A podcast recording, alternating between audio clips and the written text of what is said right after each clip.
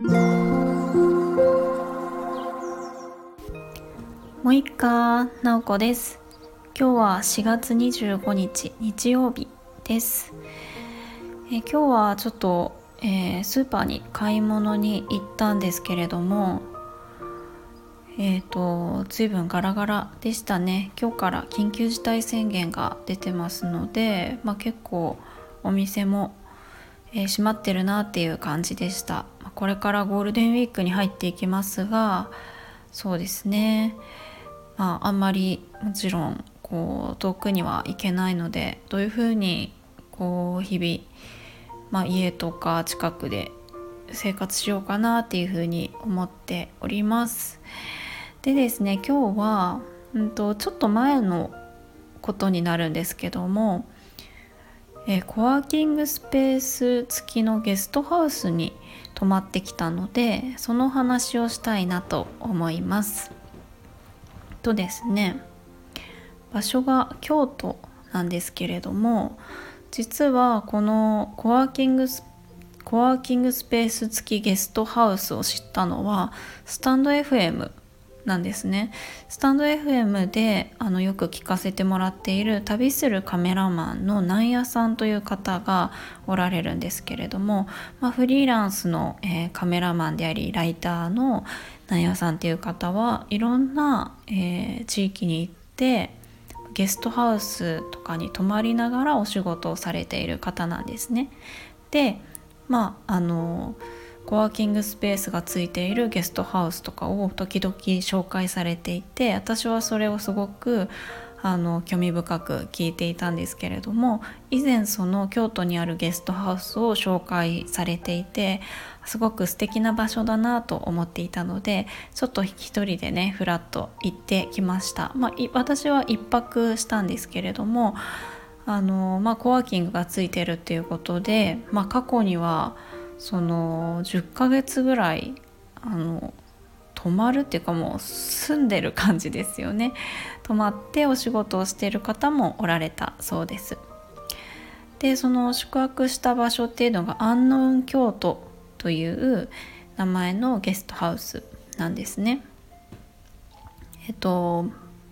清水五条駅から徒歩3分くらいかなと思います。あの鴨川が流れているすぐ近くのところにあって本当に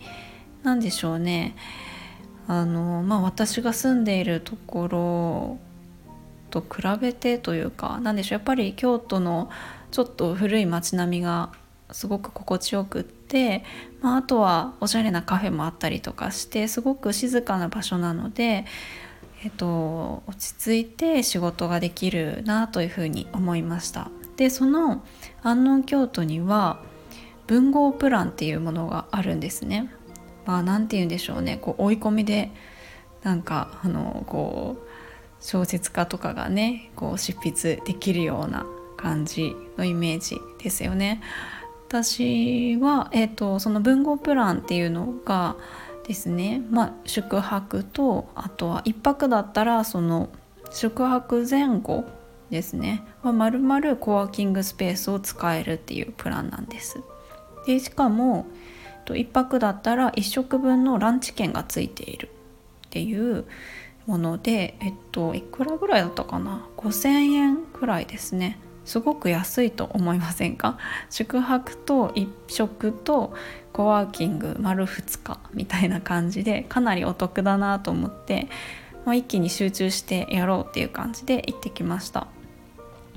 でですね私が泊まったのは6人部屋だったんですけれどもなんとですねその部屋は、えー、その時私貸し切り状態だったのでなんかあのかなり快適にのびのびと使わせてもらいました。でですね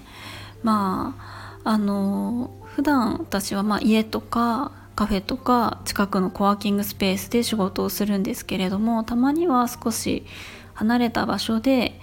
えー、ちょっと何でしょうね気分を変えて仕事をするっていうのもあのちょっと、まあ、散歩をしたりとか近くに銭湯があったので、えー、夜は銭湯に行ったりとかっていう感じですごく仕事をしながら、まあ、ワーケーションっていうほどそんなにあのあの休暇っていう感じはなかったんですけれどもちょっと違った場所に行くっていうのも気分転換になってすごくいいなというふうに思いました。そうですね。なので、まあ、今ね今日ちょうど緊急事態宣言出ちゃったのであのおすすめなので行ってみてくださいっていうにはちょっと言いにくいんですけれどもなんかそうですね。結構探すと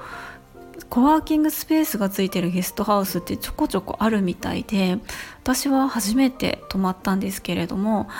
えっ、ー、と何でしょうね。こうあの本当に今リモートワークとかがすごく進んでると思うのでそういったところに泊まってみて気分を変えて仕事をしてみるっていうのもすごくいいなっていうふうにちょっと体験してみて思いました。私はそうですねなんかそこはすごくあの居心地がよくって気に入ったのでなんか次泊まるんだったら1週間とか泊まってみたいなっていうふうに思いましたすごくゲストハウスのスタッフの方もそのコワーキングでなんか住み込みでこう働いている方とかもおられて、まあ、ゲストハウスのスタッフとしての仕事もするし何か別にえーと、仕事を持っている方とかもおられて全体的に若い感じの、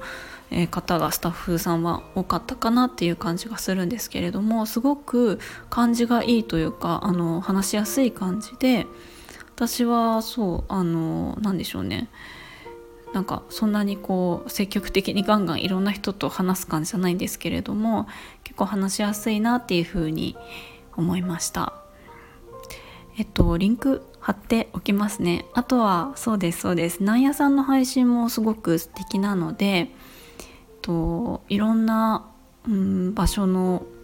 コワーキングスペースとか、うん、それに限らずとカメラマンさんなのでカメラの話とかすごくゆるりとお話しされてて私は好きなのでなんやさんのえっとチャンネルもえー、貼っておきたいと思います。ぜひ聞いてみてください。えー、それでは今日はちょっとコワーキングスペース付きゲストハウスに行ってきたっていうお話をしてみました。今日も最後まで聞いていただきありがとうございます。もいもい。